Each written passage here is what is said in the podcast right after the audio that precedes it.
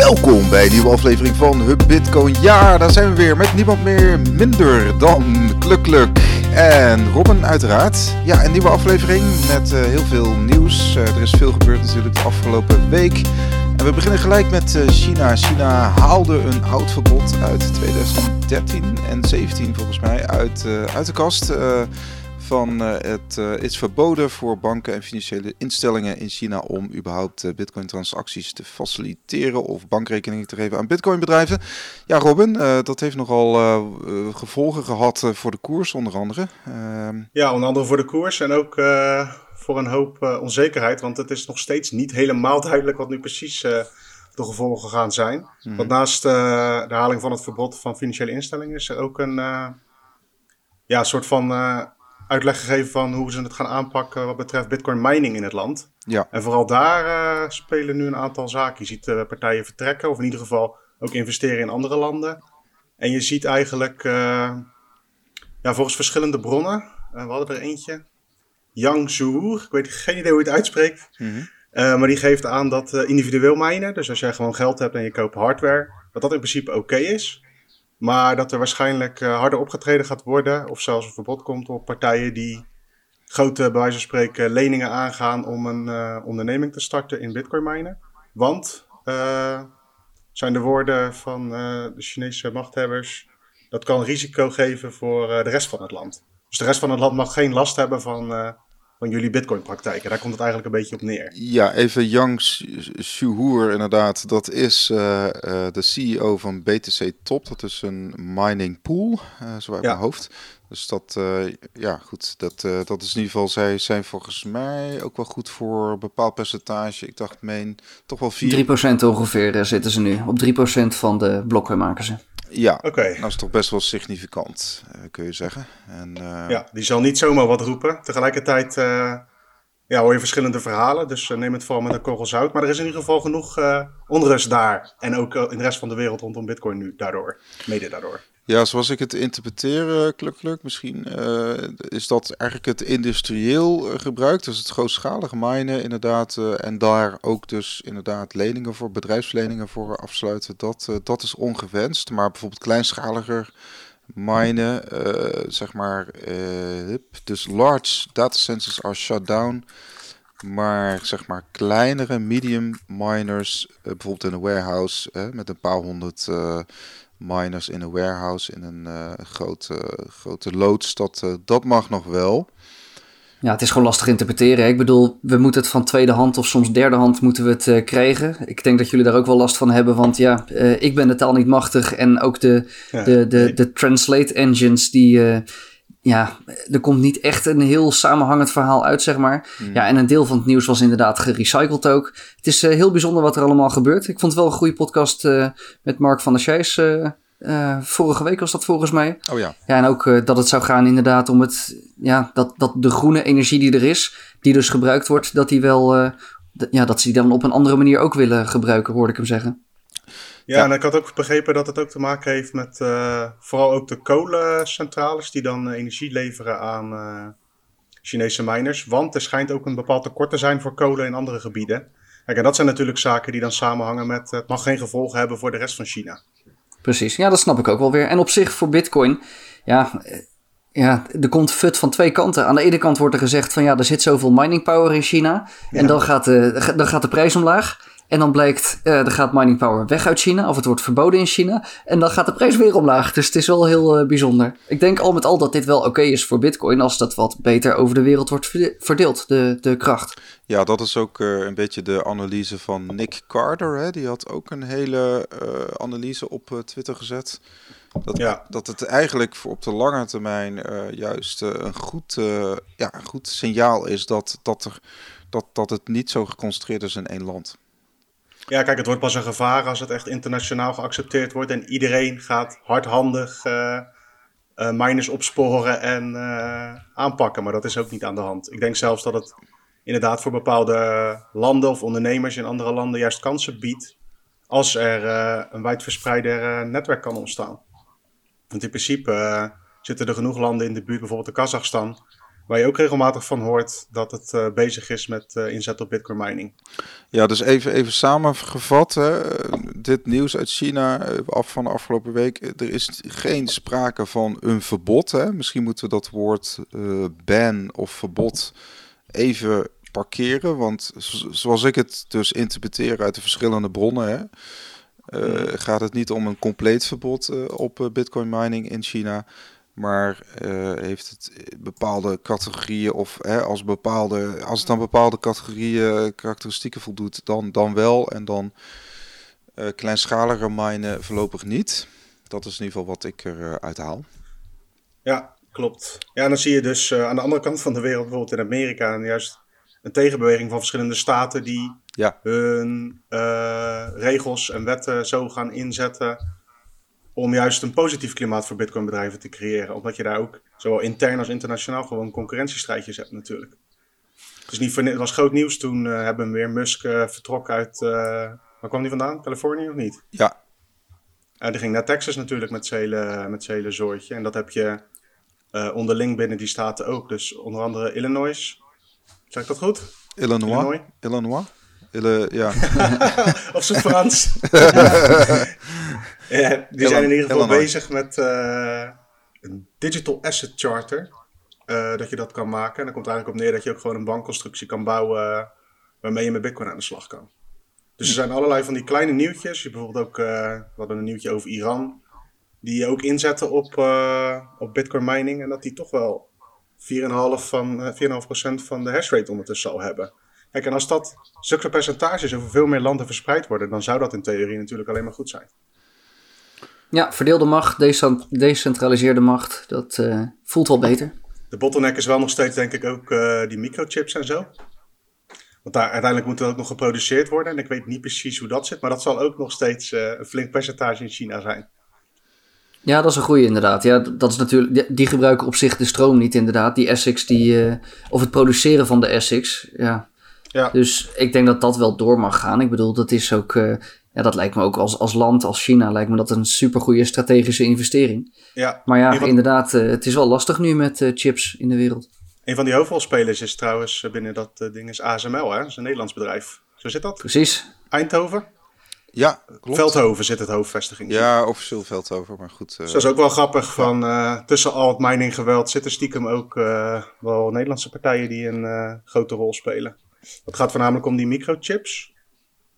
Ja. Uh, ja, hebt... Ze leveren machines voor de halfgeleide-industrie. Dus zij leveren zeg maar de machines aan waarmee je dat weer kan bouwen. ja, Precies, het, ja. gaat om de 5 uh, nanometer chips volgens mij en de 7 nanometer chips. En volgens mij wordt er inderdaad al met 5 nanometer chips uh, gewerkt. ook, in ja. ook in Amerika al.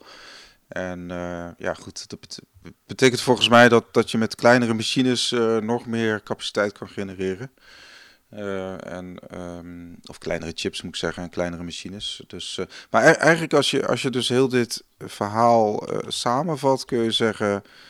Ja, de, de uh, China uh, kiest, kiest toch een, op een iets andere weg, hè? Iets, iets andere strategie. Uh, Mark van der Sijs zei, nou, die groene stroom die miners consumeren, dat wil de overheid juist voor andere zaken gebruiken. Hm. Jij zegt Robin, nou, ze gebruiken ook kolenstroom en die kolenstroom hebben ze voor andere activiteiten nodig. Maar tegelijkertijd is er natuurlijk buiten China ook genoeg energie voorhanden, hè? of elektriciteit. Om, ja, er zijn genoeg waarschijnlijk uh, waterdammen die nog niet geoptimaliseerd zijn voor bitcoin mining in de wereld. Lijkt mij. Mm -hmm. Precies, en als je Michael Saylor hoort, uh, die had een heel mooi clipje over uh, hoe het gaat met stroomverbruik. Ja, het meeste gooien we gewoon weg. En daar is nog een hele hoop winst te behalen. Ja. En ja, Bitcoin gebruikt wat dat betreft, zeker op wereldwijde schaal, gebruikt het amper stroom. Ja, vooral Komen we toch weer op de stroom, hè? Ja. ja, dat is altijd. Op de waardevolle plekken ga je niet zitten als Bitcoin miner. Je gaat niet midden in Amsterdam zitten, wil wel vaker zeggen. Dat is niet rendabel. Je zoekt plekken waar mensen die stroom niet willen afnemen. Precies, ja. Ja, ja, ja minen in Nederland is denk ik sowieso niet, uh, niet echt uh, uh, handig. In ieder geval niet het minen van Bitcoin. Nou, industriële prijzen die liggen nog wel een stuk lager dan wat wij als consumenten betalen. En ja. zeker als je een hele hoop afneemt, dan kan daar nog wel eens wat. En ja, misschien dat... is het wel strategisch gezien ook wel een goed idee om dat als Nederlanders te gaan doen. Maar ja. Ja, ik weet niet. Misschien is Nederland meer geschikt. zo groot zijn we niet om een andere niche te pakken. Iets waar we met z'n allen op kantoor voor kunnen zitten, zeg maar. Daar zijn we goed in. Qua kenniseconomie. Ja, ik, ik weet niet of er nou ingezet moet worden op mining. ja, of, dus, of de Nederlandse staat koopt gewoon bitcoin. In plaats van een aandelen KLM. Ja, maar dat, uh, we hebben het al een tijdje geleden over gehad, maar dat gaat ja. voorlopig niet gebeuren natuurlijk. Nee, nee, nee, dat is uh, vloek in de kerk, in de geldkerk. Ik heb uh, heel tijd geleden podcast met Robert Valentine van de Libertaire Partij. Oh, ja. Daar ging het ook even over welke landen er nou als eerste, of als een van de eerste, wel eventueel bitcoin zouden kopen. En toen kwamen we eigenlijk tot de conclusie van, nou, dat zijn landen die helemaal buiten het financiële systeem nu vallen. Dus in Venezuela en in Iran, die echt, van Noord-Korea, die echt last hebben al dan niet terecht, van uh, sancties en andere financiële regels waar, waardoor zij niet mee kunnen doen. En misschien toch wel, wat jij zei, klukkelijk, de kenniseconomie landen, landen waar je gewoon veel mensen hebt die al begin, ze begonnen zijn met bitcoin. Dat dat eigenlijk de twee uh, soorten landen zijn die uh, bitcoin zullen accepteren. Als je ergens in het midden zit van dat spectrum, dan verwacht ik dat niet eigenlijk. Nou, ja, of het gaat vanuit de mensen komen. Maar goed, dan is het een heel ander soort revolutie. Ja, nou, in principe is dat wel wat er gaan is natuurlijk. Nou, volgens dus, mij eh, scoort Nederland best wel hoog. Hè? Als je kijkt volgens mij naar wallets en uh, nodes. En uh, zijn we toch altijd... Ja, vindbare nodes was het volgens mij... Ik weet niet of dat nog steeds zo is, maar er was op een gegeven moment een moment dat per hoofd van de bevolking Nederland dat nummer 1 stond in, in de wereld. Ja. ja, en volgens mij Arnhem, als je het hebt over point of sale, waar ze bitcoin accepteren, staan ze volgens mij ook in de top, top 5. Ja. ja, dat is mooi. Nou, we zijn ook wel een aardig hostend land, zeg maar. We hebben heel veel datacenters en dat soort dingen. En ja, als je op dit, dat soort lijstjes kijkt, dan zijn het ook gewoon heel veel buitenlandse partijen die gewoon in Amsterdam hun servers hebben staan. Omdat daar nou eenmaal uh, ja, de VM'tjes uh, en de hosting te koop is. Dus of dat nou aan de Nederlanders is, dat weet ik niet. Maar het, het, is, het is op zich een mooi signaal. Hm. Ja, en jij hebt dat wel zien groeien, denk ik, klukkelijk. Je zit natuurlijk al een stukje langer in dan wij. Ik kan me voorstellen dat je, wij spreken 2013, 2014 niet om je heen kon kijken en gelijk allemaal bitcoiners uh, zou spotten online. En nu is dat eigenlijk, je weet ik hoeveel verschillende soorten communities, allemaal in het Nederlands. Dus dat Klopt, wel. Ja, het aantal mensen groeit sowieso inderdaad. Um, nou goed, het aantal bitcoin-nodes was misschien altijd al hoog, maar dat heb je niet echt door. Ik bedoel, ja, jouw bitcoin, je zet je bitcoin-node aan. Hij gaat uh, online op zoek naar andere bitcoin-nodes en hij verbindt. Daar, daar ben je zelf niet zo mee bezig. Um, nee, dat maakt eigenlijk met, niet zo met dat Lightning, Precies, en met, met dat Lightning zie je dat veel meer. Want dan zijn het ook gewoon echt mensen die dat doen, of als hobby, of die hebben gewoon die nodes uh, staan. Ja, en dan, ja. ja. dan, dan zie je gewoon echt dat er een hele hoop Nederlanders zijn. Inmiddels meer dan 100 nodes uh, in Nederland in de groep al. Dus uh, ja. ja. dat gaat hard. Ja, dat soort dingen, als je het hebt over overheidsbeleid, dat is bijna niet tegen te houden. Hè? Kijk, want nu hebben we het toch over, over miners en dat soort zaken. Maar je krijgt nu ook businesses bovenop Lightning. Nou, ga maar eens individuele nodes aanpakken. Dat is niet te doen. Precies. Nee, dat, uh, ja, zeker als het achter Tor zit en niet uh, achter eigen IP-adressen, dan wordt het nog uh, lastiger. Ja. Dus ja, de power gaat echt wel terug. De power to the people. Strength in numbers, zeggen ze dan.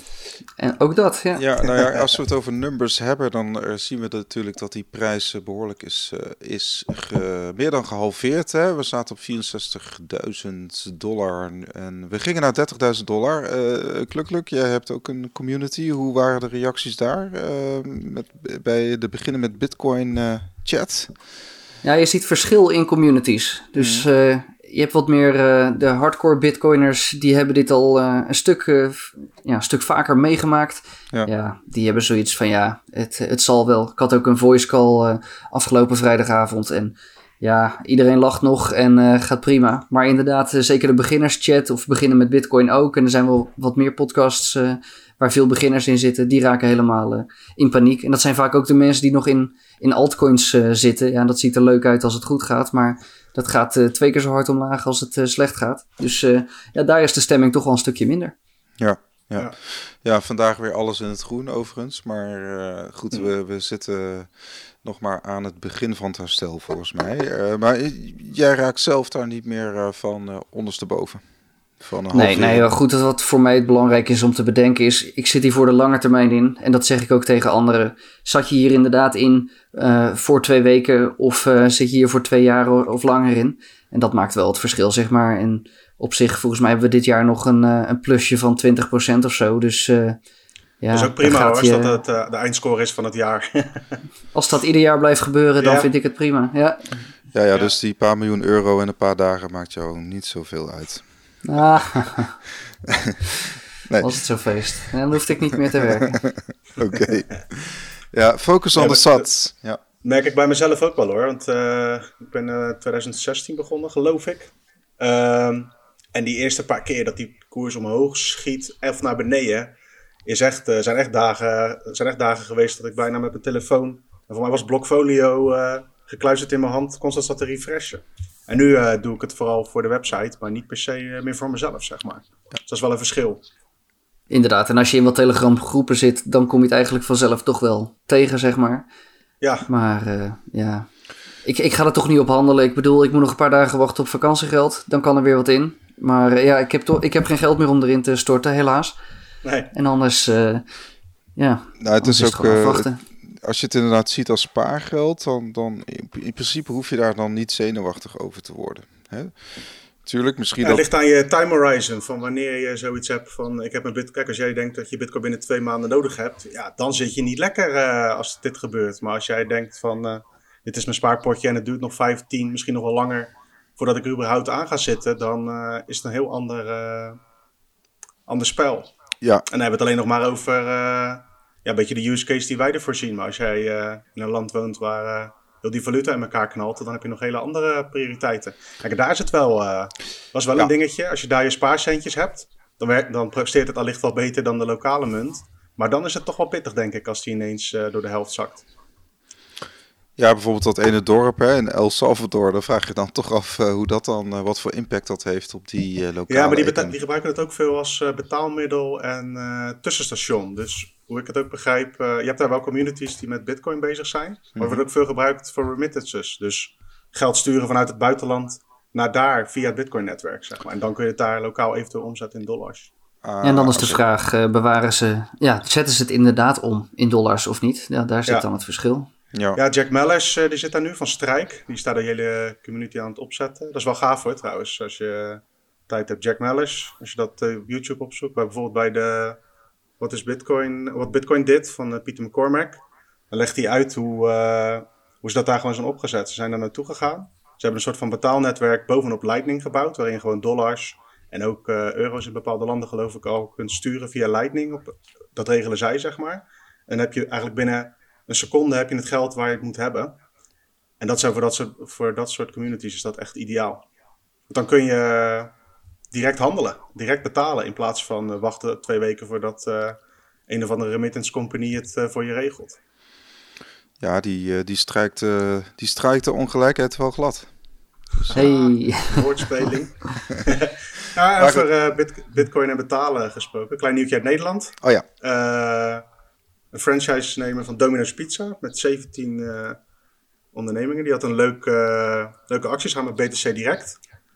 Uh, ruim 1000 werknemers van hun, of 16 moet ik zeggen, 16 Domino's filialen. Ruim 1000 werknemers van hun kunnen via BTC Direct een deel van hun salaris in Bitcoin krijgen. Ja, dus dat is een, aan de hand van Pizza Day hebben ze dat gedaan. Het, was het 2010 gelukkig dat die pizza werd gekocht? Voor 10, Dacht het wel, ja. ja. ja. De eerste fysieke fysieke levering uh, met bitcoin. Ja, 10.000 uh, eh, bitcoin voor twee pizza's. Ja, want bitcoin is ook ondertussen een soort van uh, lifestyle dingetje. Dus je hebt ook allerlei feestdagen en zo. en daaronder valt dus ook de Bitcoin Pizza Day. 360 Ik vond gewoon een leuke, leuke actie. Dat was wel grappig, want in dat persbericht stond ook hoe dat in Nederland werkt. Je kunt in Nederland niet heel je salaris in bitcoin krijgen. Het minimumloon moet in euro's worden uitgekeerd. En in principe alles daarboven, als jij daar een akkoord mee bereikt met je werkgever, dan kun je dat in bitcoin krijgen. Zou je dat doen, uh, Kluk Nou, het scheelt wel, het scheelt wel om, ja, in de, in de exchange fees, zeg maar, als dat al in, een grote, in een grote massa meegaat, dan is dat een stuk makkelijker. En dat is ook een stuk sneller uitbetalen natuurlijk. Dus ja. ja, ik bedoel, uiteindelijk, ik heb een deel om van te leven en hypotheek en dat soort dingen te betalen. En de rest, ja, uiteindelijk gaat het toch naar Bitcoin. Dus uh, zet het wat mij betreft meteen maar om. Heb je, heb je dat ooit, uh, ooit gevraagd of uh, probeer je bespreekbaar te maken? Of? Ja, ik acht het waar ik werk de kans niet zo groot. Maar ik zit meer te wachten op partijen die daartussen gaan zitten. Waar je dan gewoon dat je gewoon naar HR toe gaat van je eigen bedrijf of personeelszaken of payroll. En dan dat je gewoon zegt van maak maar naar dit bankrekening over. En dat zij het dan uh, voor jou uh, overzetten naar bitcoin als jouw uh, naam erbij staat. Dat zou op zich wel een aanvullende dienst kunnen zijn voor, voor, voor een Bitonic ja. of voor, voor andere, andere Ja, ik denk ook dat dat, Nederland. dat dat nog wel komt. In de zin van die regeltjes in Nederland, laten we het zo nog over trouwens. Maar die worden langzaamaan duidelijk. Dus ondernemers en mensen met leuke ideeën, die kunnen daar wel mee aan de slag, ondanks dat ze best wel streng zijn. Ja, het dus klinkt als een hele logische stap. Ja. Je kan binnen de kaders, uh, kan je daar nu mee aan de slag. Tegelijkertijd is het ook wel meer gewoon ook marketing op dit moment. Hè? Ik vraag me af hoeveel percentage inderdaad echt ja. kiest. Maar als de mogelijkheid er is, is ik vind het gewoon uh, een leuk initiatief vooral. Ja, ja, dat loopt inderdaad via BTC Direct inderdaad. Dat is een Nederlandse broker. En volgens mij betalen die hun personeel ook al in bitcoin uit als je daar werkt. Ja, dat kon dus een paar jaar geleden aan inderdaad, ja. Ja. Nou ja, toch uh, ja, uh, vorm van adoptie inderdaad. En uh, dat, ik bedoel, deels zet je je euro's toch al in spaargeld. Dus waarom niet gelijk in bitcoin? Hè? Dus waarom niet? Um... Maar wel interessant dat jullie hebben uitgezocht inderdaad dat dat minimumloon dan in euro's moet. Ja, het stond toevallig in het persbericht, dus ik hoefde het niet ah. uit te zoeken. Ja, maar, ja, uh, ja. Dat, is, dat zijn van die dingetjes, dat verschilt ook per land. Ik ben benieuwd of dat gaat veranderen. Want facturen mag je bijvoorbeeld wel uh, volledig in bitcoin betalen. Ja, als je dat gewoon met elkaar overlegt. Maar dat leek me ook met salaris, als je dat gewoon overlegt. Uh, helemaal ja. prima. Ja, de vraag is natuurlijk, ja, als werkgever, wil je dit nou doen? Wil jij jouw werknemers in bitcoin betalen? Ik bedoel, het is leuk voor ja, voor het idee van Bitcoin. Maar ja, voor je het weet gaat eh, Bitcoin naar de maan en dan zijn al je werk, uh, werknemers weg. Het is een beetje dezelfde vraag van: uh, ja. geef je je werknemers met, met kerst een staatslot of niet? Ja, nou, ik denk dat de meeste. dat is ook nog wel een ding. Je moet het ook nog maar eens vasthouden, want je kan je salaris wel in Bitcoin krijgen, maar. Als het dan tegen de dagprijs van die dag wordt het gestort, zeg maar in euro's. Als het dan de volgende dag weer naar beneden klapt, dan uh, moet je wel weten waar je mee bezig bent met Bitcoin. Dat is wel een valkuil misschien. Ja, precies. Als het je wordt opgelegd, dan is het niet zo'n leuk idee natuurlijk. Nee. Maar als je er inderdaad over hebt nagedacht, ja. Ik weet ja, voor welke termijn ik erin zit. Dus uh, ja, leuk, leuk gedaan daar. Zo. Ja, het is ook wel, ja. ik ben ook wel benieuwd wat Domino zelf doet. Hè? Want zij zullen dat, ja, zij zullen misschien zelf ook wel Bitcoin moeten inkopen dan, toch? neem ik aan. Nee, dat doet BTC direct. Oh, dat doet helemaal dus, BTC direct. Okay. Zeg maar, het idee is dat uh, je krijgt je salaris gewoon uit uh, die Domino's franchise nemen in euro's. Mm -hmm. uh, wat je in Bitcoin wil ontvangen, dat krijg je op dezelfde dag via de BTC Direct. Ah, oké. Okay. Ja. Dus het is echt een, een tussenstation. En ja, wat je net zei, Wessel, ik denk dat dat wel iets is wat, wat leuk kan zijn in de Nederlandse markt. En het liefst heb je dan een plug-and-play, hè? Dat je gewoon als bedrijf aanmeldt en dat iemand dat helemaal voor je regelt. Ja, vanuit BTC Direct is het heel slim, hè? Want uh, al die medewerkers van Domino's moeten, ja, moeten een account ja. aanmaken bij BTC Direct. ja, ik weet niet, dat weet ik niet precies hoe dat werkt. Ja, ja. Nou ja, we blijven even in het Nederlandse. En we hebben ja. uh, Bitonic, uh, die kreeg uh, toch wel in hun zaak tegen de Nederlandse bank. Nederlandse bank heeft afgelopen ehm, week ook aangegeven dat die wallet-eisen, die verificatie-eisen uh, voor uh, klanten van Bitonic, dat dat ja, te, ver, te ver ging. En dat die, dat die, die eis, hè, dat ging dus heel specifiek over dat je per transactie je Bitcoin-adres moet verifiëren via vrij... Ja, die stomme screenshotjes, hè? Screenshotjes, ja. inderdaad. Dat dat echt ja. te ver ging in de, hun aanpak van terrorisme en witwassen. Dus, ik heb uh, goed nieuws. Persverli echt, uh, persverlichter van de DNB gesproken daarover. En die mhm. wilde wel benadrukken dat ze zeg maar niet specifiek zijn ingegaan op uh, de zaak van Betonic. Hmm. Maar meer gewoon in de algemeen de richtlijnen nu hebben aangepast. En dat er een soort van nieuwe checklist is van waar je aan moet voldoen. En daar hoort die, dat wel het verificatieproces niet per se meer bij. Maar het is wel aan de broker of de beurs zelf om tot een proces te komen dat ook wel door de keuring komt. Dus het is niet zo dat het nu uh, in één keer allemaal verdwijnt. Want bij Betonic hebben ze het heel snel eruit gesloopt. Maar bij de meeste uh, zal dat misschien nog wel even duren. Dat is wel jammer, ja. want ik, wilde ook, ik heb ook gevraagd wat er met die gegevens gebeurt en zo. Maar daar kon hij eigenlijk geen antwoord op geven. Want hij benadrukte dat de Nederlandse bank een uitvoerder is en niet de maker van de regels. Nee, Biton, ik ga dat nog op de site zetten. Maar goed, even voor context inderdaad. Ja, ik vind het wel heel erg gaaf wat ze voor elkaar hebben gekregen. Ga maar eens jouw, jouw toezichthouder voor de rechter slepen. En dan nog gelijk krijgen ook. Want inderdaad, wat jij dan Robin van de woordvoerder hebt gehoord, dat is het, het, algemene, of, ja, het, het, algemene verhaal. Wat ze ook op hun site zetten en ze hadden ook hun, hun site aangepast. Maar Bitonic zelf, die heeft uh, bij hun zelf, hebben ze ook op de site gezet wat zij dan als uitspraak hebben gehoord. En ja, daar zeggen ze toch ook wel echt van, joh, voor Bitonic was dit, uh, ja, had dit niet zo moeten gebeuren of zo. Dus het zag er aardig uit van, uh, ja, we hebben het verkeerd gedaan. Ja. ja, kijk, het is een beetje, mm, moet ik dat zeggen? Ze gingen ook niet echt in op van hoe dat dan zou kunnen gebeuren, of waarom dat is gebeurd en dat soort zaken. Dus zij hameren heel erg op van, ja, we kunnen er niks aan doen, weet je wel. we volgen gewoon de wet. Ja, Artikel niet dus. 2 van Hufflepuff. nee, precies. Nou, een beetje te, te vrij gevolgd, zeg maar, te vrije interpretatie. Ja, dus inderdaad. En, uh, ja, bij Beton ja. gaan ze inderdaad geen kopie, screenshot van je wallet meer vragen. En uh, ze geven inderdaad... Zijn ze al mee gestopt, volgens mij. Ja. ja. ja. Nou, ze zijn ook bezorgd hè, dat inderdaad de toezichthouder pas uh, gehoor gaf aan de noodsignalen vanuit de industrie na tussenkomst van de rechter. Wat als Bitonic niet naar de rechter was gegaan? En Klopt, we hopen... ja, want dat is het kwalijke. Hè? Van, uh, er is best wel een uh, streng registratieproces. Je hele onderneming wordt gescreend, vooral de directeuren dan en uh, allerlei andere zaken. En je moet dus ook een juiste Know Your Customer procedure optuigen. En ik kan me voorstellen dat er bedrijven zijn geweest die specifiek hierdoor niet konden beginnen of zijn, op zijn weggegaan. dus het is best kwalijk. het is, hebben ook veel extra geld gekost voor de partijen die wel daaraan hebben voldaan. Ja, het is echt een soort, uh, ja, hoe noem je dat? Collateral damage of zo? Kun je dat zo uh, omschrijven? Want ik bijvoorbeeld een, een, partij, ja. een partij als uh, Bitter, ik denk dat dit ook wel een van de, en ik denk ook wel even aan die partij, aan Bitkassa bijvoorbeeld, dat ja. dit misschien wel voor hun ook... ja, speelde bij beide partijen ook wel meer in de zin van dat die ook wel aangaven dat ze überhaupt het niet eens zijn met dat zij, zij dit moeten doen. Dat je niet de verantwoordelijkheid wil dragen om al die gegevens die nog steeds wel verzameld moeten worden om die allemaal veilig op te slaan. Want dat is het ook, hè?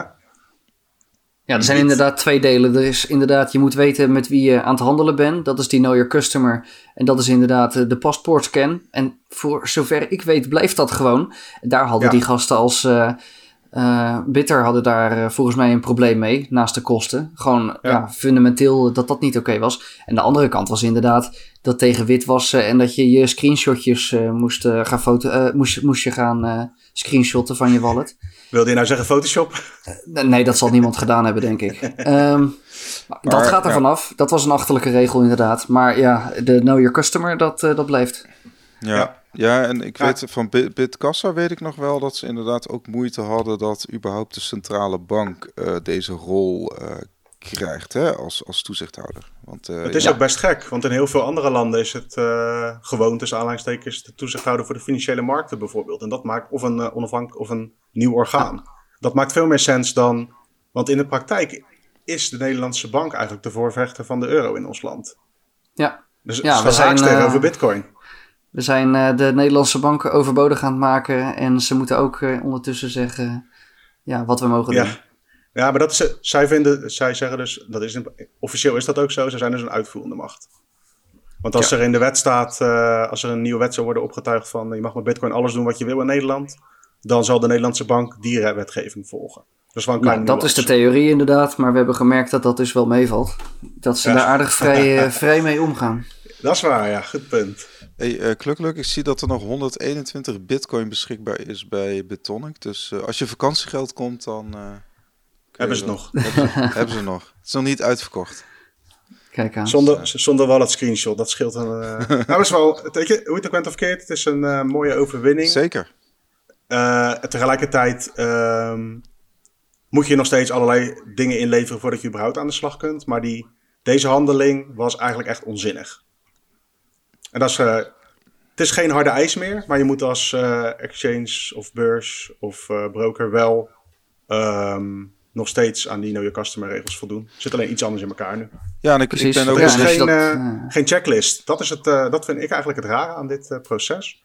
Er is niet een soort van checklist van zo en zo moet je het inrichten. Iedereen krijgt een soort van de vrijbrief om het zelf in te richten en dat moet dan door de keuring komen. Nou ja, dat is wel een beetje des Nederlands. Hè? Dus men wil ook de markt wel weer. Uh, dus men schept kaders en uiteindelijk moet de markt, hè, lees Ja, de ja. beurzen en de brokers, moeten het zelf inrichten. Dus dat is Ja. op zich niet, eh, niet verrassend. Alleen, ik ben wel inderdaad, Betonic heeft, eh, heeft haar nek uitgestoken. Ik ben benieuwd eh, hoe andere brokers en beurzen hiermee omgaan in Nederland. Eh, dus ja, we gaan het zien. Hopelijk, ja, ik kan me voorstellen dat het hen nu ook heel wat administratieve romslomp uit handen neemt. Want ja, om elk adres te verifiëren, dat, Ja, maar toen ik het begreep, eh, gebeurt dat ook voornamelijk gewoon handmatig. die check. Dus ja, ja met de screenshots. Oh, ja, wat ik begreep is inderdaad, ze hadden een stuk eh, image herkenning, zeg maar. Want een aantal eh, wallets zien er hetzelfde uit. Dus dat werkte prima voor screenshots en zo. Maar Ja. ja, je hebt ook mensen die, eh, die gaan echt foto's maken van hun scherm met de camera. Dat wordt het dan weer lastiger. Dus ze hebben daar best wel mensen zitten en een queue van foto's die door mensen bekeken worden, ja. Precies, precies, en dan ga je weer de verkeerde foto uploaden en zo. Ja. Eh, Ik heb dat een keer gehad. eh ik weet Oh, niet ja? welke beurs dat was. Toen was ik eh, in gesprek volgens mij over een of andere advertorial of zo, of een persbericht. En toen had ik even een accountje aangemaakt. En toen uploadde ik per ongeluk een foto vanuit mijn WhatsApp. Want ik had mijn screenshot even gestuurd. Ja, heel stom trouwens, maar goed. Ik had even wat gedaan via WhatsApp en die naam had ik niet aangepast. Dus ik stuurde gewoon een foto van mij en mijn vriendin. Die- dus dan kreeg ik, een berichtje erger. van, eh, dan kreeg ik een berichtje van die, eh, die broker op Telegram van... hey, volgens mij is er iets niet goed gegaan met je foto's. je had wel je kleren aan, toch? Ja, in deze foto's wel, ja. Ah, Oké, gelukkig, gelukkig. Goed, ehm, wij gaan verder met, wat hadden we, Pizza Day hebben we ook gehad trouwens. Eh, ik denk eh Taproot alweer, toch? Of, eh, ja, laten we doen. Laten ja. we even Taproot pakken. Want ik zag, ik zag inderdaad vandaag in de Bitcoin Show chat, zag ik dat, om eerlijk te zijn. Even kijken. Alejandro de la Torre, wie kent hem niet, van Pooling. Dat is een Bitcoin mining pool. Woonde eerst in Amsterdam, nu in Berlijn volgens mij. Maar dat terzijde. Hij is in ieder geval betrokken bij Pooling. En ehm there will be fully signaling voor Taproot vanuit eh, btc.com. Dat is ook een grote eh, mining pool. Dus het eh, gaat de goede kant op met het signalen van deze protocol-update. Gelukkig, misschien kun je even kort uitleggen. Wat houdt het ook weer in en waarom is dat signalen zo belangrijk? Ja, precies. Nou goed, voor de uitgebreide eh, uitleg eh, kan ik altijd naar mijn podcast verwijzen. Maar inderdaad, het is een verbetering bovenop eh, Bitcoin. En ja, het zijn niet de programmeurs die maar beslissen dat dit gaat gebeuren. Dit, ja, Bitcoin is van de mensen en van iedereen. En ja, we hebben drie partijen. We hebben de programmeurs, we hebben de miners en we hebben de gebruikers. En die hebben allemaal iets te zeggen. En momenteel is de stem bij de miners gelegd om, ja, om, om aan te geven dat ze klaar zijn voor deze upgrade. De programmeurs die hebben al gezegd van joh, we vinden dit een goed idee. En eh, om te zorgen dat het netwerk niet splitst, eh, moeten ze aangeven inderdaad dat ze er klaar voor zijn. En ehm, ja, dat doe je door een bepaald getal door te geven als je een, eh, een blok maakt. En dan, eh, dan geef je aan dat je klaar bent voor Taproot. En wat, ze nou, ja, wat Taproot doet is, het maakt de signatures weer een stukje beter. Dus het maakt je transacties eh, wat efficiënter en wat kleiner. Zeker als je uitgebreide eh, transacties eh ben gaan doen. En dat, ja, ja, Schnorr en Taproot samen, het zijn twee losse componentjes. Maar samen zorgen ze ervoor dat, ja, er, er moet minder informatie met een transactie mee. En daardoor wordt het sneller en goedkoper. En je kan heel interessante eh, dingen gaan doen met die signatures. Want dat daar, je eh, kan, eh, je kan eh, meer eigenschappen toekennen, toch? Aan bijvoorbeeld een Bitcoin-transactie. Je kan meer instructies meegeven. Dus je kunt als programmeur, als Taproot geactiveerd is, meer dingen met Bitcoin doen. Nou, met dezelfde eh, grootte, met dezelfde aantal bytes, kan je inderdaad meer instructies geven. Dus je kan zo'n hele boom, hele beslisboom, kan je in je eh, transactie zetten. Ja, eh, de Bitcoin gaat eh, van mij naar jou, Robin. Maar ja, als eh, de tijd is verlopen, dan gaat hij misschien naar Wessel. Maar als er een, eh, een, een secret bekend wordt gemaakt, dan kan hij ook weer naar iemand anders toe. Nou, je kan hele beslisbomen kan je erin gaan zetten. Dit kon op zich, kon dit al. Ik bedoel, Bitcoin script, de, de smart contract taal, is er, is er al klaar voor. Maar wat er tot nu toe moest, is je moest dat hele script moest je dan weer publiceren als je met die Bitcoin aan de slag ging. En het leuke van Taproot is dat, dat dat niet meer hoeft. Dat je die kan samenvoegen. En dat je alleen nog maar hoeft te bewijzen dat dat ene paadje, uh, bijvoorbeeld uh, de tijd is verlopen en de Bitcoin gaat naar Wessel. Dat, dat ik alleen nog dat paadje neer hoef te zeggen, zetten. En dat kost een stuk uh, minder bytes dan ja, dat ik bij het uitgeven al die mogelijke opties neer moet gaan zetten. Ja, zo, kan je bijvoorbeeld ook het bijvoorbeeld vastzetten op een bepaald blok dat het weer vrijkomt. Dus dat je zegt van over uh, 2016 bloks, dus over twee weken kan ik deze bitcoin pas uitgeven. Of kan de ander die hem ontvangt pas uitgeven. Ja, nee, dat zijn inderdaad... ja, dat, dat kan zijn... dan allemaal makkelijker. Precies. Ja. Dat, dat is dat smart contract gedeelte tussen haakjes, hè? Wat, waar, waar ze het dan over ja. hebben. Precies, Zie jij dat ja. Ik vind smart contracts altijd een beetje zo'n uh, zo'n containerbegrip of zo, zo'n buzzword van uh, betekent eigenlijk heel veel. Overal wordt het maar opgeplakt. Is ook zo. Ja, precies. En je kan al een hele hoop met het smart contract taal op, uh, op Bitcoin, zeg maar. Nou, als we straks ook Taproot krijgen, dan kan je ook van die DAO's gaan maken op de on-chain Bitcoin blockchain. Van die de decentralized organizations. Want je kan veel meer condities, kan je veel makkelijker kwijt van wat het bedrijf moet gaan doen. Uh, ja. Op zich vind ik het wel interessant. Ik, ik zie dat eerder gebeuren op de uh, tweede laag en op de derde laag. Dus bovenop Lightning, wat als tweede laag is, kan je ook weer bovenop bouwen uh, op, als derde laag. Daar ga ik ook een beetje mee, mee klooien de komende weken. We hebben een Nederlands testgroepje begonnen om met die smart contracts aan de gang, gang, te gaan en om, en om daarmee te testen.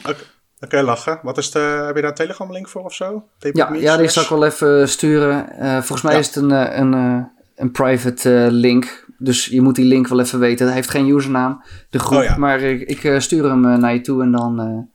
Zetten we die ja, dan kan in de, in de show notes. Ja, mensen die dat ja, leuk vinden, dan kunnen we het erover hebben. Maar goed, smart contracts is wel wat anders dan Taproot waar we het over hadden. En ja, we, we ja. hadden het over, over het signalen van, van Taproot inderdaad.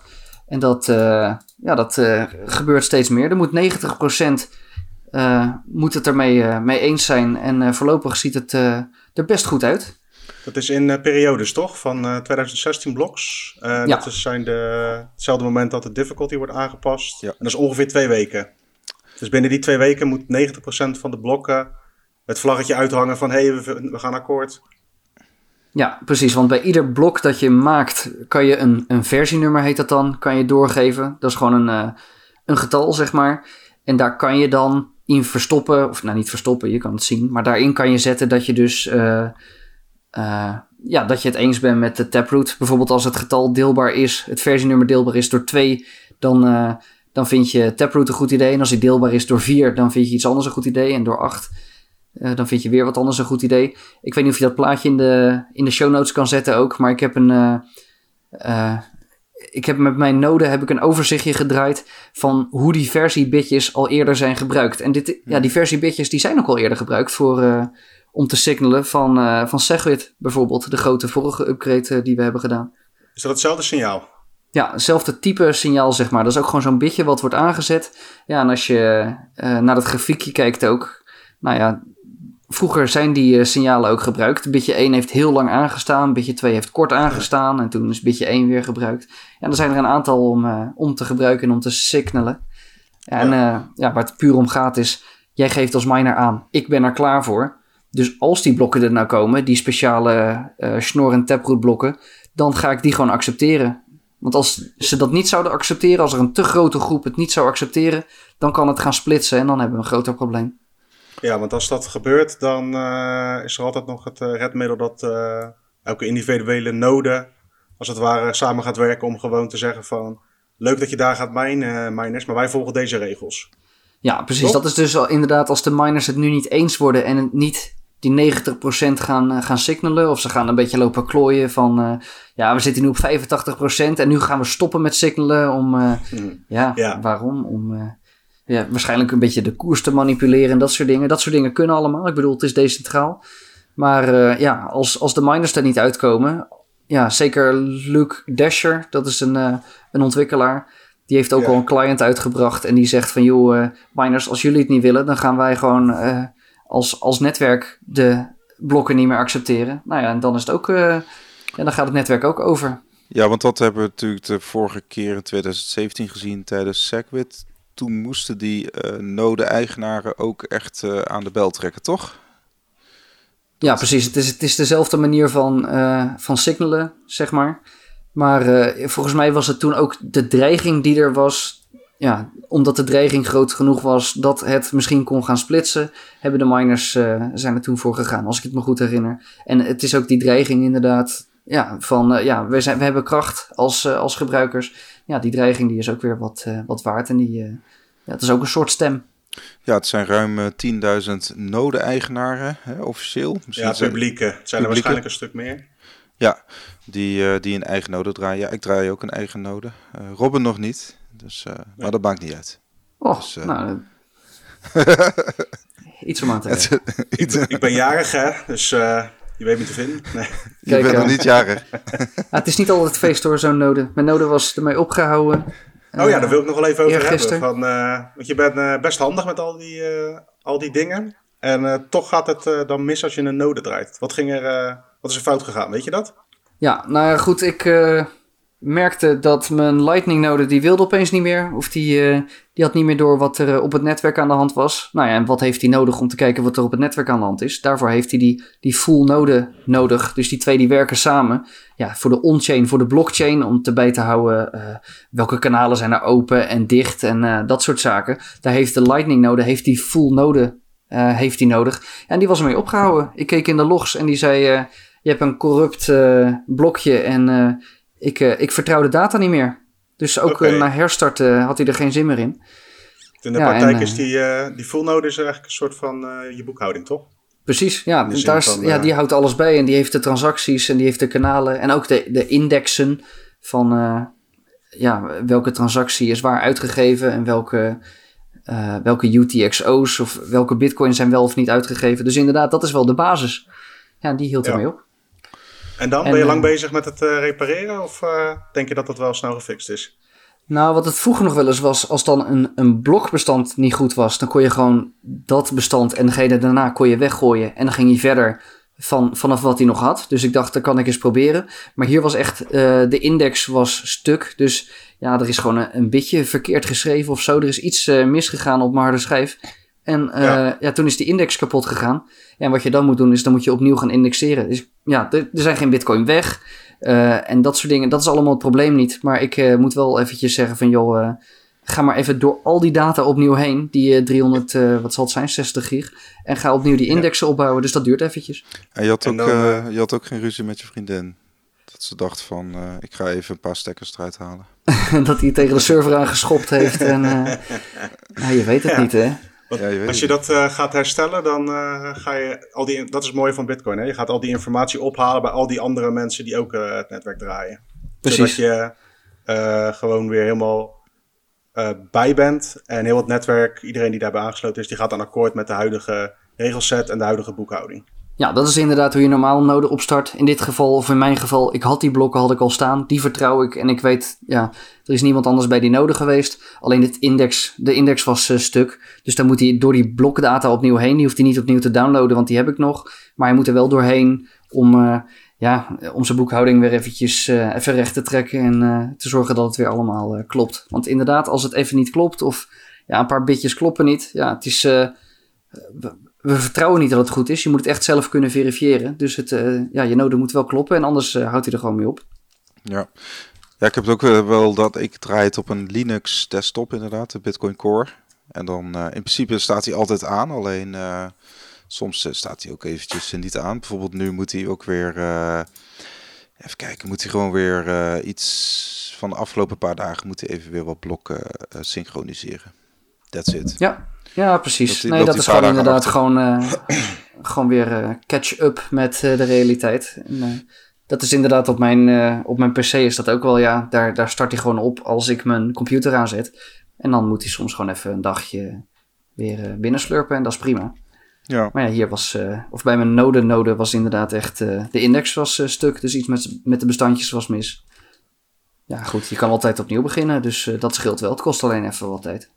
Ja, wel als we het hebben hè, over, ik kijk eventjes naar de next retarget. Dus, het, voor, dus aanstaande zaterdag hebben we weer een epoch. dan zijn die 2016 blokken alweer uh, gemined. Dat, lijkt, dat lijkt me nogal ambitieus voor Taproot om dat uh, te halen. Hè, voor, um... Volgens mij is er al meer dan 10% uh, eh, niet gesignald in deze periode. Dus dat zouden vanaf, in principe, hoe het er nu voor staat, uh, correct me if I'm wrong, gaat het de volgende 2016 blokken gebeuren als alle partijen die zich nu hebben gehouden aan, aan het signaling doorgaan. Ja, want dat is dus een beetje bijzonder, want je hebt inderdaad miners en je kan aan de blokken kan je zien wie heeft nou een blok gemaakt. Nou, dat betekent dus ook dat je bij kan houden van, heeft hij dat bitje aangezet? Heeft hij dat vlaggetje aangezet van ik vind het een goed idee? Nou, en sommige miners, de allergrootste F2 pool en End pool, ja, die hebben allemaal gewoon al hun blokken hebben ze dat vlaggetje aangezet. Maar je hebt ook andere miners, zoals dat BTC.com waar we het over hadden, die zeggen nu van, ja, we gaan het wel voor elkaar krijgen en binnen een week is alles oké. Maar ja, die, die gaan dan sommige wel, sommige niet. Het is een beetje, heel, uh, ja, het is een beetje een apart uh, verhaal. Je wil gewoon dat die miners altijd alle blokken uh, zeggen van joh, we zijn er klaar voor. En als dat het geval is, dan zitten we op 95%. Dus als iedere miner die us een blok heeft gemined, als die alles gaat minen, dan zitten we op 95%, ruim boven de 90%. Maar goed, we hebben gemerkt dat dat dus ja, bij sommige miners nog wel een beetje wisselvallig is welke ja, ze dan minen. Nu dat zegt, uh, zo'n Bitcoin mining pool hebben we het altijd over. Daarbij aangesloten zitten allerlei individuele miners. Als jij een mining rig aansluit, dan kun je zelf bepalen bij welke pool je aansluit. Je hebt allemaal eigen regeltjes qua uitbetaling en dat soort zaken.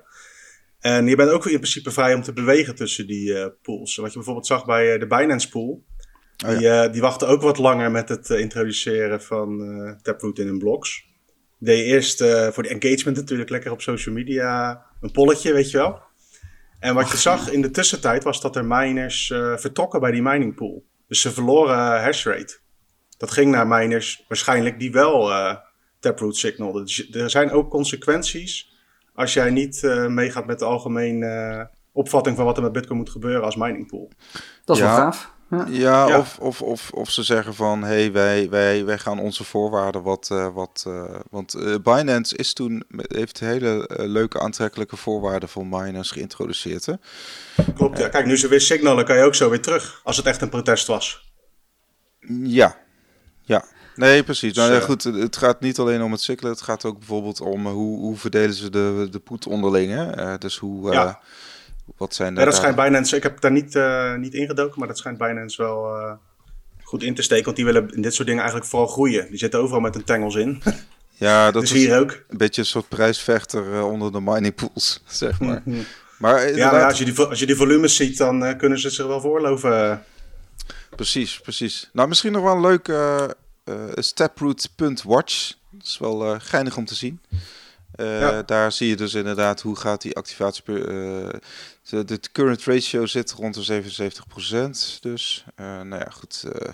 dus nou, ik, ik denk aanstaande zaterdag wordt het een beetje ambitieus. Maar in ieder geval de volgende epoch, die moet wel haalbaar zijn. Voor, Zou leuk zijn. Ja. En dan, wanneer wordt, gaat dat dan live ongeveer, gelukkig? Weet je dat? In september of zo, uit mijn hoofd? november. november, dacht ik, ja. Oh, november. Oké.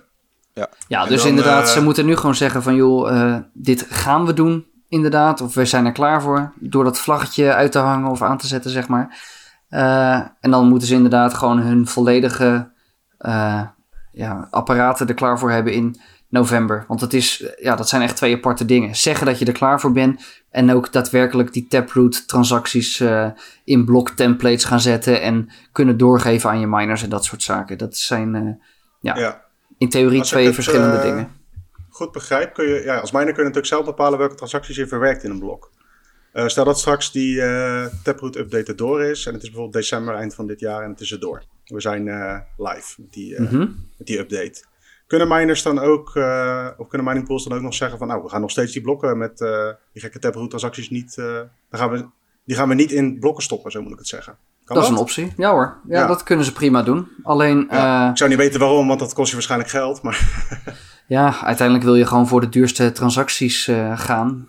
maar goed, dan is het ook weer aan. ja, je hoeft het niet te accepteren. En ja, er zijn nu al sites die ook bijhouden van joh. Ehm, onze aanname is dat miners altijd de duurste transacties nemen. En er zijn sites die houden bij. Nemen ze ook altijd die duurste transacties? Of worden er gewoon consequent transacties genegeerd, zeg maar? Omdat ze misschien mhm. aan het censureren zijn of ja. ja. bepaalde soorten transacties niet toelaten. Dat gebeurt nog niet zo heel veel. Dat is dan te detecteren. Ik bedoel, als jij een, een node bent op het netwerk en je krijgt je transacties door, dan kan jij gewoon ook zien van joh, wat er nu in de mempool zit, uh, dus de, nog niet geminde transacties, uh, gaan die ook uh, een blok in uiteindelijk. Dus dan kan je zelf wel detecteren of ze ja, dat niet accepteren. Ja, we hadden een tijdje terug een, in het nieuws een mining pool die specifieke bitcoin adressen en oh, bitcoin die daar langs zijn geweest niet meer in een blok stopte om te voldoen aan X en Y uh, wetgeving uh, ergens in Amerika. Precies, dus ja, die, waren, dat is, die waren er actief mee bezig. Kijk, uh, daar hadden we het de vorige keer over, het moet geen trend worden. Maar eigenlijk als je dat doet, ondermijn je alleen maar je eigen marktpositie. Want je wil de meest optimale... Ja.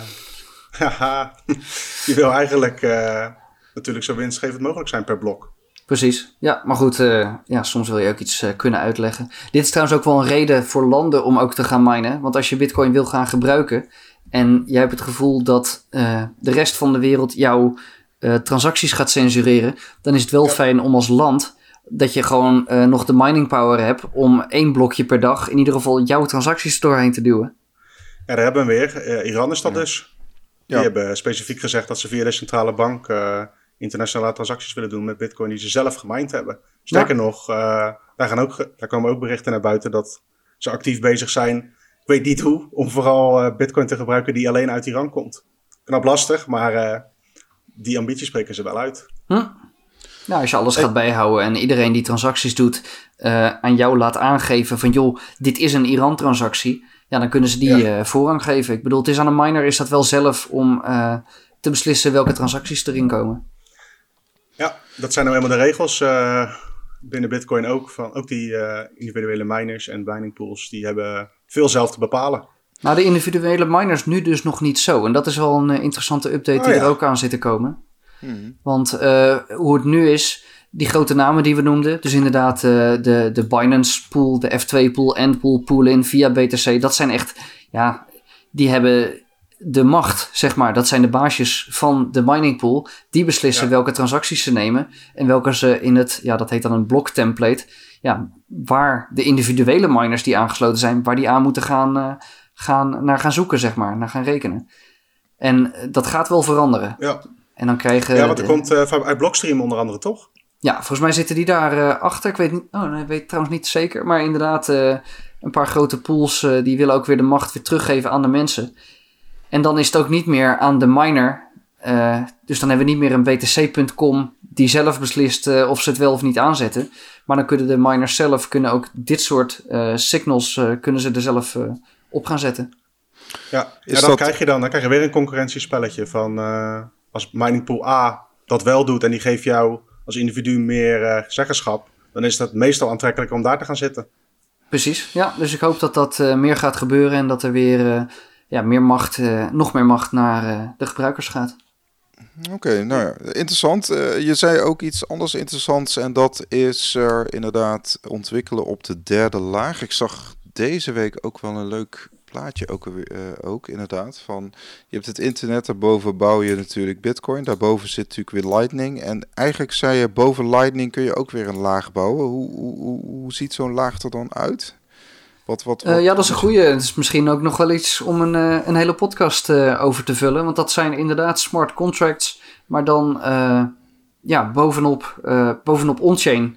Als je het bovenop on-chain bouwt en dus echt Bitcoin-transacties gebouwd, bovenop Bitcoin-transacties doet, dan noem je het een tweede laag.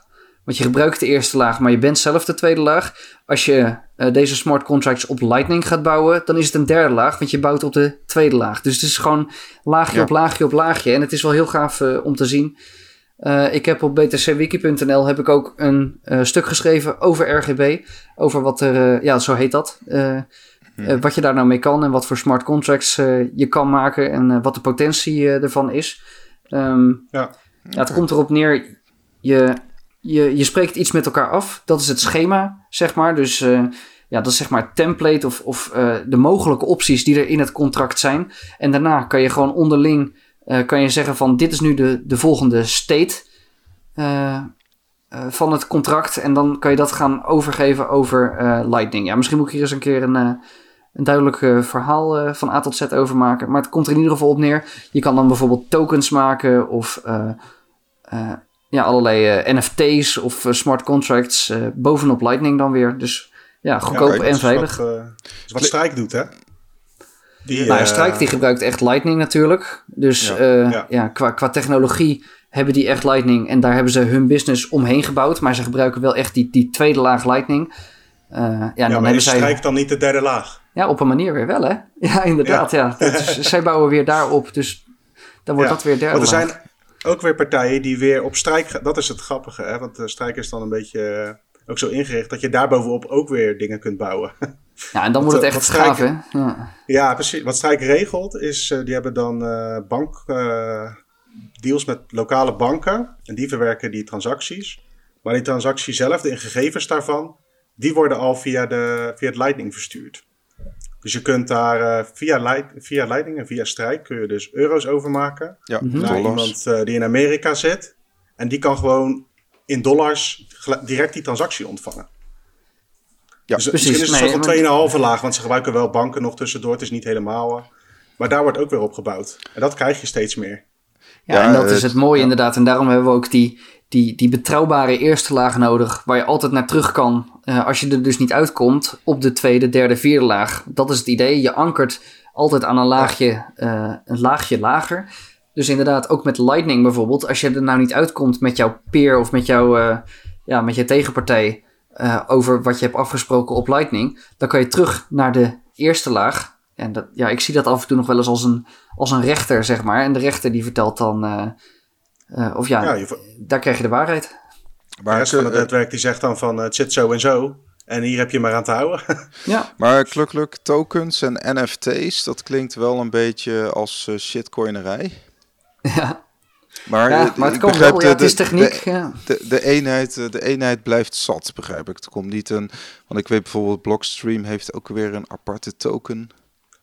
Ja, maar dat is Liquid. Dat is weer een uh, sidechain, zeg maar. Dus ja. dat is weer... Uh, een soort van naast Bitcoin gebouwd in plaats van erbovenop. Ja, maar het zijn wel Bitcoin die je via Litco uh, Liquid uh, heen en weer stuurt. En Liquid is ook net, als, uh, net als Lightning een tweede laag. Dus je kan iets pack in en dan zet je het in Liquid, zeg maar. En dat doe je ook door een bepaald smart contract, door bepaalde voorwaarden op de eerste laag. En dan kan je het onderling via Liquid kan je het dan overschrijven.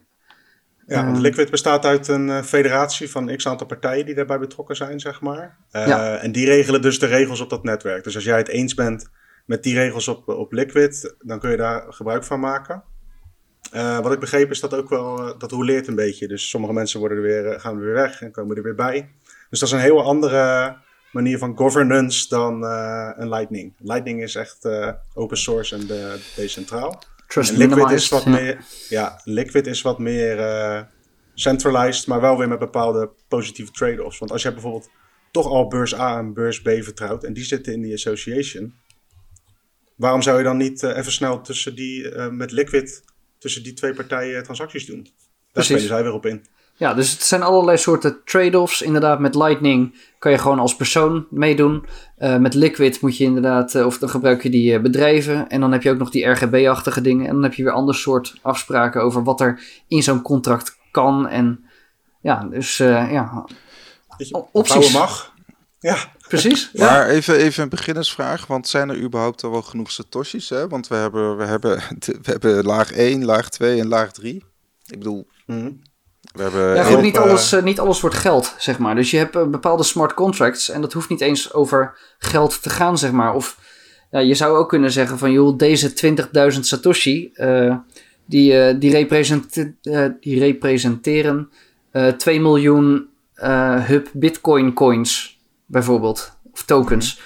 En dan maak je dus gebruik van het netwerk uh, ja, je maakt gebruik van de eerste laag, je gebruik van de uh, lightning laag en dan zit je daar weer op te bouwen. Maar ja, uiteindelijk heb je wel de veiligheid die Bitcoin geeft, maar je kan dan je eigen token maken. En je gebruikt dat wat meer voor de communicatie. Dan, je hoeft het niet per se een monetaire waarde aan te hangen. Want dat is wat Strijk ook doet. Hè? In de zin van, uh, die gebruiken ook tokens om informatie te verzenden naar, over het netwerk. Ja, ja, nee, ja, je gebruikt inderdaad dus het uh, protocol. En welke afspraken je daar dan achter hangt, uh, ja, dat uh, is dan onderling. bijvoorbeeld voor ons om te overleggen van wat is een hub bitcoin coin, wat kan je daar nou mee? Kan je daar, als we een meetup hebben, kan je daar een biertje van halen bijvoorbeeld? Ja, nou dat ja. is niet iets wat ik actief ga gebruiken denk ik, maar het is, weet je, er kan van alles. Want ik wil er nog één voorbeeld noemen, een heel ander voorbeeld is dus ION, I-O-N, dat is van Microsoft. Oh, ja. Die gebruiken dus uh, de eerste laag van Bitcoin, dus gewoon uh, de Bitcoin blockchain als anker. En dat is uh, een netwerk voor online identiteit. Om maar aan te geven dat er allerlei experimenten zijn, allerlei initiatieven die Bitcoin ook als anker kunnen gebruiken. Je hebt van alles wat. Ja, nee, dat is uiteindelijk, dan, dan kom je terug, wat is nou Bitcoin? En uiteindelijk, het, ja, de, de kern van de blockchain is gewoon, het is een opeenvolging van blokken en het geeft dus tijd aan. En daar wordt het dan voor gebruikt. Het is dan de timechain ja. gebruik je dan van uh, wat was er op welk moment waar. Ja, en dat, ja, of dat nou je notariële akte is of uh, wat dan ook. Uiteindelijk kan je daar van alles mee. En wat is dan de, de killer app van, van Bitcoin? Hè? Want uh, naarmate ik, als ik bijvoorbeeld Hub Bitcoin tokens hoor, dan, dan krijg ik daar toch wel een beetje shitcoinery-achtige gevoelens bij. Nee, is ook zo. Ja, ik, ik uiteindelijk de killer app, daar zijn we volgens mij al achter. Dat is gewoon het geld. Um, ja, en wat je daar verder bovenop gaat bouwen, NFT's. Ik bedoel, ja, we hoeven niet 10.000 hub bitcoin coins uit te geven. Ze kunnen er ook 10. Ja, en dan wordt het weer een verzamelobject misschien. Ja, ja. uiteindelijk, uh, het is aan de fantasie van mensen. En uh, ja. ja. de monetaire eigenschappen, die doen het voor Bitcoin en die geven de veiligheid. Ja, en alles wat je er verder opbouwt, dat maakt het netwerk alleen maar waardevoller. Nou, inderdaad, bepaalde Bitcoin art, uh, wat, wat, wat dan in een soort NFT ook inderdaad op zijn derde laag. Dat, ja, dat lijkt me dan wel wat, ja. Dat, uh... Ja, ik, uh, voor mij nog ik heb nog niet gezien waarom ik dat zelf zou willen gebruiken. Maar Weet je, uiteindelijk is het aan de markt toch? En aan de mensen die daar eventueel geld aan willen uitgeven. Dat geldt ook voor al die andere shit wat er is. Weet je, uiteindelijk gaat, gaat, er, gaat het netwerk van Bitcoin in mijn beleving winnen. Ja, en wat markt voor de rest is een markt. Gebeurt, wie wat bouwt en wie waar bouwt, het maakt niet uit als die basislaag maar duidelijk is. En dat is het eigenlijk. Nou ja, dus heb je eigenlijk aan allerlei kanten gebeurtenissen nou. Je hebt in China is van alles aan de gang. De prijs dondert in elkaar. En stiekem wordt er ook kei keihard gebouwd door van allerlei, uh, allerlei partijen. Nou, dat is eigenlijk wat uh, Krijn uh, Soeterman deze week in, de, in zijn column op bitcoinmagazine.nl ook eigenlijk al zei. Hè, dat ja, bitcoin is ook een beetje saai, want het, het draait gewoon door. Hè. Er wordt gewoon doorgebouwd. Terwijl als je niet op de prijs let, dan gaat het gewoon als een stoomtrein door. Die ontwikkelingen. Uh, hè, zijn het niet uh, aant in aantallen developers of aantallen nodes of aantallen Bitcoin-adressen? Dat is ook weer aan het groeien. Uh, Van alles. Dat, ja, dus nou ja, het laatste nieuws kun je vinden op bitcoinmagazine.nl. leuk om even die deep dive in, in de verschillende lagen te hebben voor, van Bitcoin. Dankjewel, uh, Klukluk, voor deze deep dive. En ik was nog vergeten te zeggen, deze aflevering wordt mede mogelijk gemaakt door knaken.nl en stacking.com. Knaken, dat is een broker waar je bitcoin kan kopen. En stacking.com, ja, daar kun je satjes terugkrijgen als je bijvoorbeeld iets koopt bij een webshop. Dus, uh, Mediamarkt bijvoorbeeld of een thuisbezorgd. Uh, eh, stacking.com slash hub, hub bitcoin. En dan steun je de podcast ook. Mocht je interesse hebben in die die dienst. Is wel leuk hoor, ik gebruik het zelf ook in ieder geval. En zeker als je weer vakanties gaat boeken, als je booking.com gebruikt, ja, dan gaat het over eh, grote bedragen en dan uh, oh, zijn het ook een hele hoop zatjes die er terugkomen. Dus uh, ja, als je zin hebt in vakantie, dan zeker gebruiken. Precies. En gelukkig we kunnen jou vinden op beginnen met bitcoin.com hè? Yes. Alright. Nou, thanks voor je tijd. En bitcoinstickers.nl en bitcoinstickers.nl heb je ook nog in Ook nog. Ja, maar de node is dus eventjes down, dus uh, on-chain betalingen gaan nu even niet. Maar uh, ja, zoek me op op uh, Telegram en dan kom je, me, kom je me tegen. Yes. Helemaal goed, dankjewel. En ja, tot de volgende keer. En uh, ja, hoddelon zou ik zeggen. Bye bye. Yes. Later. Hoi hoi.